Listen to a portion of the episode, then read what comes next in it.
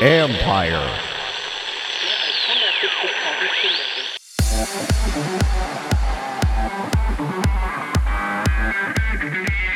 Sports storytelling has a spot in the modern content world. There being a demand on the consumer side to get into this, to watch, to understand, to engage socially and otherwise around it. Uh, it's created, you know, in a lot of ways, um, you know, we look back to some of our projections a few years ago, and for the market and expansion, it's gone far faster than, than any of us thought. That's Amit Sankaran, CEO of the content production company Religion of Sports, where long form stories still do have homes and thrive. This is the Future Sport Podcast. I'm Bram Weinstein.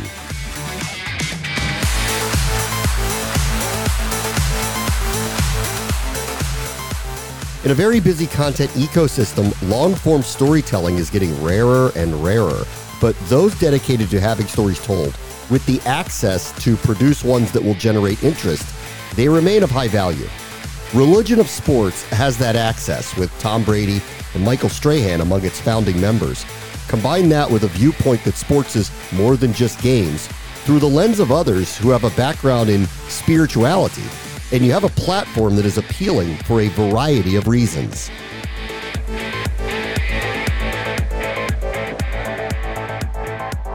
Our guest this week is Amit Sankaran, who is the CEO of Religion of Sports, which you'll know from a number of their content offerings, like Man in the Arena with the recently retired Tom Brady, and other forms of storytelling out in the new space in sports content. Hey, Amit, how are you? Good, good. Good to be here. How are you? Great. Um, give me a little bit of the background. I know this a little bit, but for our listeners, um, this is co founded by Tom Brady. Michael Strahan is involved in the unit as well. Give me a little bit of the background of Religion of Sports. Yeah, so my business partner, Gautam Chopra, is really, you know, he's kind of at the center of all of this. His dad's Deepak Chopra. He's grown up in the world of spirituality, but he's a massive sports fan, as am I, as of course Tom and Michael were growing up as well. And, you know, the thing he would always tell his dad is everything you talk about in the world of spirituality, I live and breathe and feel in sports. And that was where the, the nugget was planted in an early age. And, you know, fast forward 20 years later, he's been a content creator. He made Kobe Bryant's movie Muse. And after that, kind of, you know, stepped back, looked at the market and said, look, there's got to be more here than making one-off shows um, had gotten to know Tom and Michael, and both of them uh, very much, you know, obviously are massive sports stars in their own rights, um, but resonated with the concept, resonated with sports, had given them much more than they've, you know, uh, they've ever imagined, and they can deliver a lot to their kids and to others. And so that's what the where the inspiration for the company was born. And so um, I joined the team at the very beginning, uh, a little over four years ago, and we've expanded um, as you alluded to, to create content of different types, starting from the documentary and in the unscripted world, but now expanded to audio and scripted in other areas as well. For for Gautam and his thought process behind this, did he expect to create things that intertwined spirituality with sports, or was he just looking for good stories?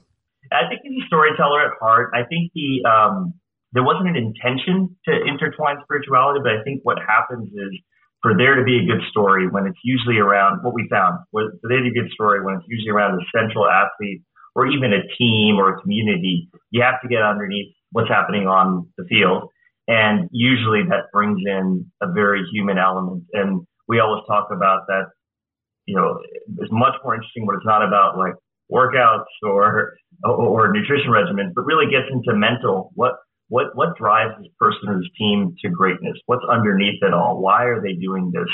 Um, because that's what becomes very relatable, and um, and and you know we hope people can take things away from.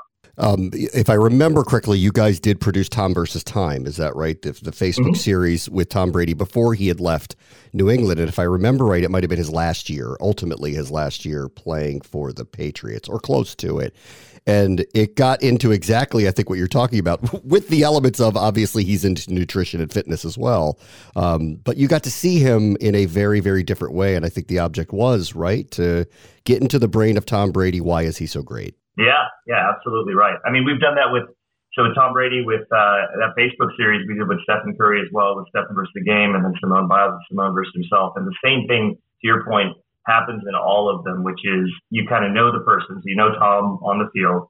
Um, now let's show you what he's like off, but more than you know his dynamic with his family. What's driving him? How does he, at 40 at the time, the Tom versus time, family and kids and a demanding job, and uh, what does balance mean to him? How has that changed? I think those are all things that we all relate to. We're in similar situations. You know, very very different, um, but but very similar in terms of, of introspection. Simone Biles, through our content with her, it was very much heading to the Olympics and then dealing with the mental struggles she dealt with, being in isolation without her family um, across the world. Uh, how is she dealing with that? What is she feeling? And that's that's something that resonated with a lot of people. And again, hopefully, she and others, uh, we all believe, helped helped others who felt felt things similar. Okay, so that's some of the content offerings that are there. Let's talk broadly about content itself. Where do you see, and obviously you guys are into long form storytelling with major sports stars attached to it. Um, we're in a different world where people are consuming things very differently. How do you think through long form storytelling in the modern sports content ecosystem? Yeah, it's a great question because I think it's evolved very, very fast uh, in the last few years. I think um, with the proliferation of these streamers, with Netflix, with Amazon, with Apple, with everyone else uh, showing interest. And then, you know, more importantly, there being a demand on the consumer side to get into this, to watch, to understand, to engage socially and otherwise around it. Uh, it's created, you know, in a lot of ways, um, you know, we look back to some of our projections a few years ago and for the market and expansion, it's just gone far faster than, than any of us thought, which is great. Um, I think it creates new opportunities on one hand, which is who are other athletes? What are the stories? How do we think about similar themes outside of sports? How do we think about team, telling stories about teams or towns or leagues and other things, which is huge and expansive and amazing. And then I think on the flip side, it also cr- has created for us a bigger challenge around, you know, the networks are continuing to look for what is going to cut through the bar to cut through the noise, given all the content that's out there. It keeps going higher and higher and higher. And so, you know, we all know, we see on Netflix, for example, what are the top 10 things and how fast they iterate through inside of a few weeks and what it yeah. takes to actually stick around for a long period of time is something that really delivers on the story side on the uh, from to create you know to, to land in the broader zeitgeist by the way it's not just true to your point on longer form storytelling and video we're seeing in audio too and um, I think those, that's that's some of you know stepping back. Of course, we can dive deeper, but if we look at the market, we see massive opportunity. We have a ton of inbound because of our credibility and a lot of great conversations with networks. And then our creative team, we look at each other and keep saying we have to keep leveling up because the bar keeps going up. Yeah. So what you're seeing is a demand. You're not just filling a void, but you're seeing a demand for this because I think that's the bigger question when you think about how are modern sports fans who may be interested in these stories, how are they consuming it? And there are some like uh like myself who's been in linear media for 25 30 years watching this going man, everything's on TikTok now. What happened to the 30 for 30 series? What happened to all to all of the great storytelling that was told in and around sports? But you're seeing it. Yeah, we're seeing it. I mean, look, there's there's an entire other conversation, which I'm sure you've had with people who are a lot smarter than me on the topic around what's happening in TikTok and all of the different um, social apps in terms of content and growth and, and why and how is that driven uh, demand away from some linear programming. What we see on our side is what it what it does is it continues again to raise the bar for being relevant in longer form. Um, and you know, again, if you think about who are the athletes, take just athletes as a category.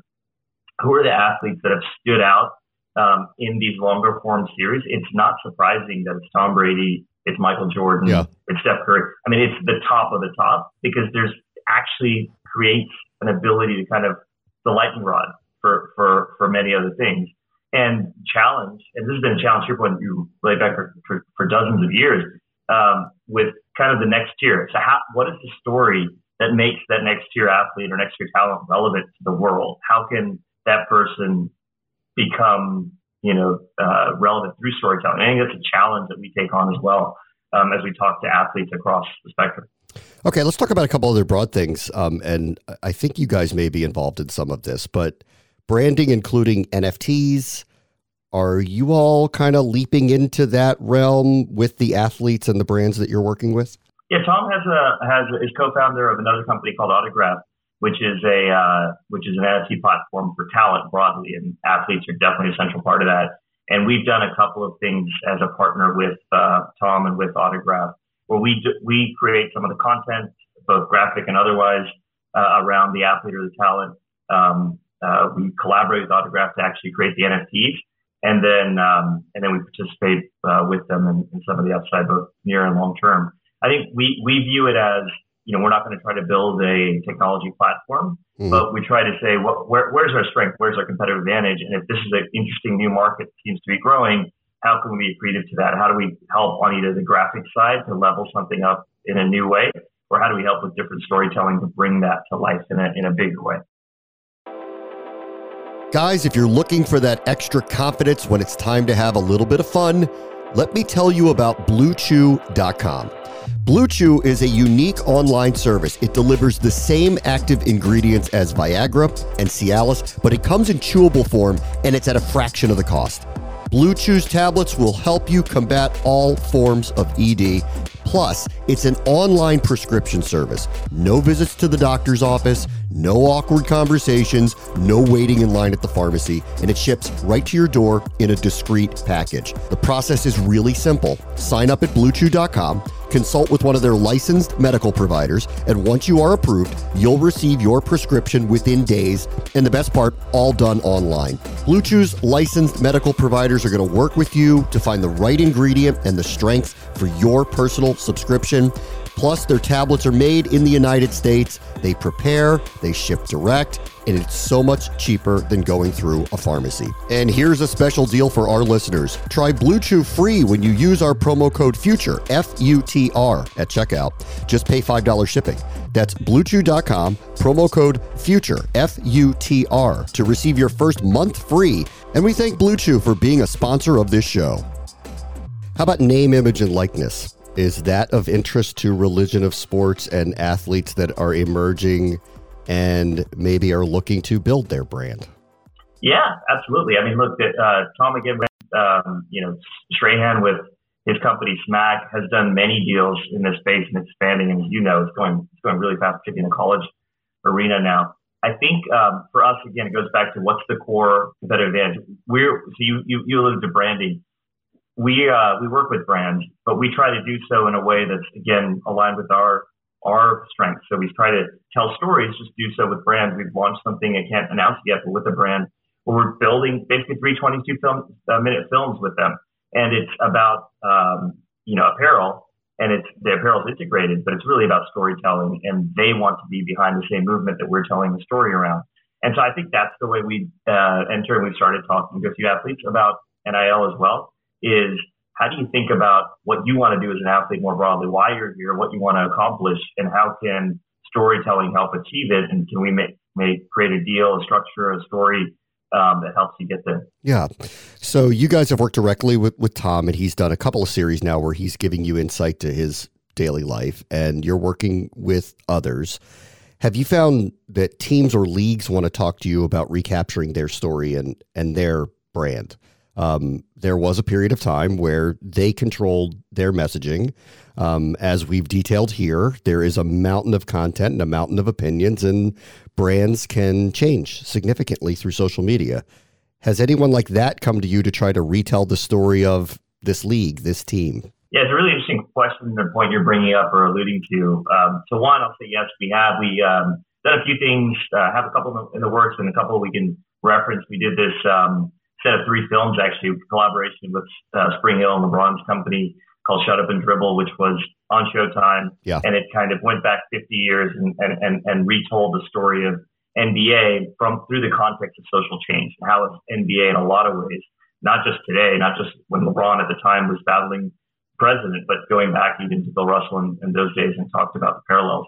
Um, but to answer your question directly, it's really interesting. What you see from you know, where you see this disconnect almost between networks and brands. And when you say brands, it could be, you know, Nikes of the world, or it could be the NBA or the NFL and so forth, is controlling the narrative, right? And so, and so the, the networks, obviously, we have built a great relationship with them because we are able to both work with our partners, in a lot of cases athletes, in some cases brands and others, to pull out the, you know, truth, the authentic story, uh, but do so in a collaborative way and in a way that still is you know the networks are proud of the story we're telling. We're not filtering it, and I think that's what that's to your point where there's where there's been a continued disconnect or, or challenge is how do how do you create a bridge where the brands uh, in these cases, you know, the NBA, the NFL, and others are willing to tell authentic stories um, and, and, be as unfiltered as possible, uh, and the networks are able to receive that. And I think we're actually in a very unique position to play that role where we have trust on both sides. Um, and so, yes, I think the answer to your question is yes. We're, we're talking to leagues or teams like that, and that's but that's usually the essence of the question. It's not is there an amazing story about this team? I mean, it was just announced. I don't know if you saw it, but the Patriots, right? The dynasty yeah. sh- uh, shows on Apple Plus. It's not like that story is not super compelling. The actual complication becomes in how do you tell it and how does everyone get excited about it, whether it's Mr. Kraft uh, and the and the Patriots ownership or the NFL or or Apple, and how do you bring all those elements together in a way that creates the best product that everyone's proud uh, It does beg the question, like, is it even possible to control the narrative anymore? I mean, as we're sitting here taping today, um, and by the time you hear this interview, there will be settlement in exactly what Aaron Rodgers meant by a post that he put on Instagram this morning, where if you read it one way, it sounds like he's retiring. And if you read it another way, it sounds like he might be coming back and just saying, thank you for a great year, but we're still uncertain at this point.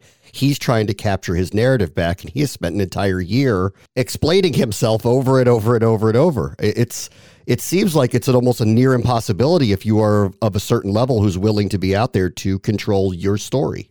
Yeah, I totally agree. I mean, it's it's something that uh, you know uh, when you, you alluded to Tom versus Simon, when we then Tom wasn't really on social media, uh, and and we used to talk about how it creates actually a interesting competitive advantage in the world because this was you came to Tom versus time to learn about it. And now he's on. He's done, you know, by many objective accounts, a great job of being witty and funny and so forth. But there's a downside to that as well because now you're always on, and there's an expectation yeah. that you're engaging. There's an expectation that you're able to, to, to the, your point, you're able to square.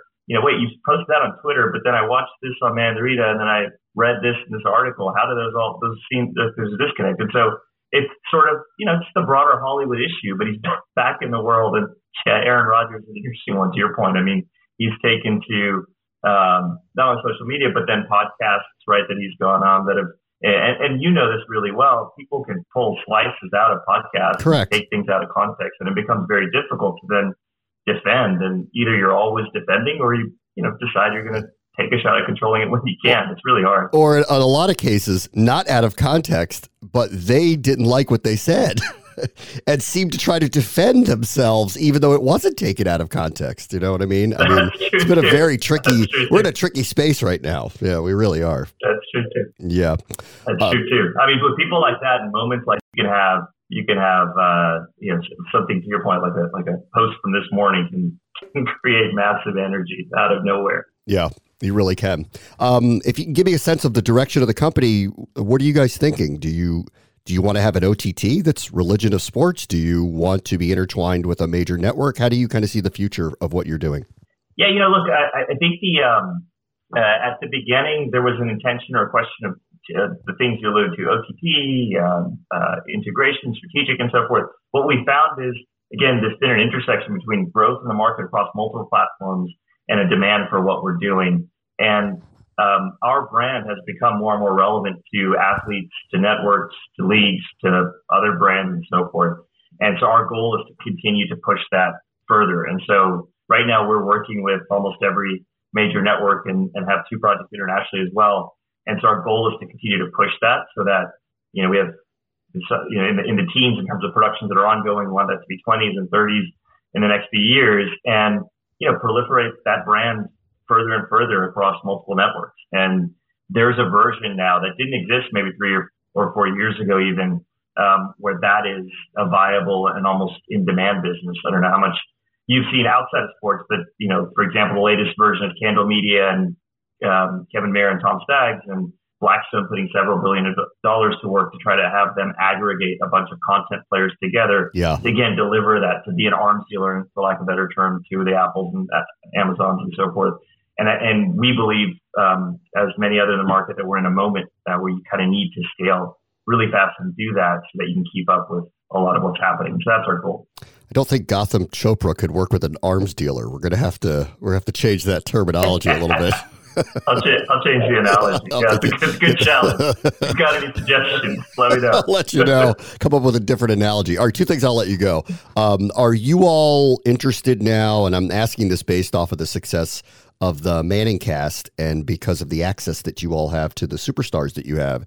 Are you all into live at this point? Is that something that Religion of Sports is thinking about? No, I wouldn't live, but I think what we're into is um, trying to find ways that break break us into new formats. Um, there's two or three things we've got in development right now that we're excited about that um, will maintain kind of our the nature of our storytelling and, and, our ethos and brand, but will allow us to extend into faster turns and different formats. Um, and so definitely on that front. But I, I saw, yeah, that, that is brilliant. ManningCast is brilliant. And I don't know if you saw the announcement with Shaq and Barkley as well. And so I think I think that there is definitely a trend there, and and and uh, and uh, I applaud I applaud what they've innovated around. All right, last thing. What is the working title of Tom Brady's return to the NFL this fall? Do we have a working title?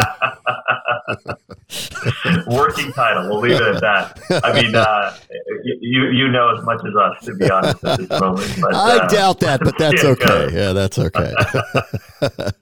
Amit Sankaran is the CEO of Religion of Sports. Thank you so much for joining us.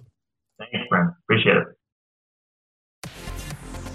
On the next Future Sport podcast, the tent is widening for those looking to find gold in the NFT space. And minting and selling of NFTs as digital assets, as tokens, as keys to unlocking some sort of experience. And we've seen a lot of success in this in a collectibles model to start. But now we're beginning to see the next generation of these digital tokens as opportunities to not only own something, but grant access to participation in some type of community that is emerging around these existing brands, teams, leagues. That's Matt Worst, the CMO of Mint, who is working with brands and leagues to lower the barrier for entry into the digital asset space. That will do it for this episode. As always, the future is now. This is the Future Sport Podcast. I'm Bram Weinstein.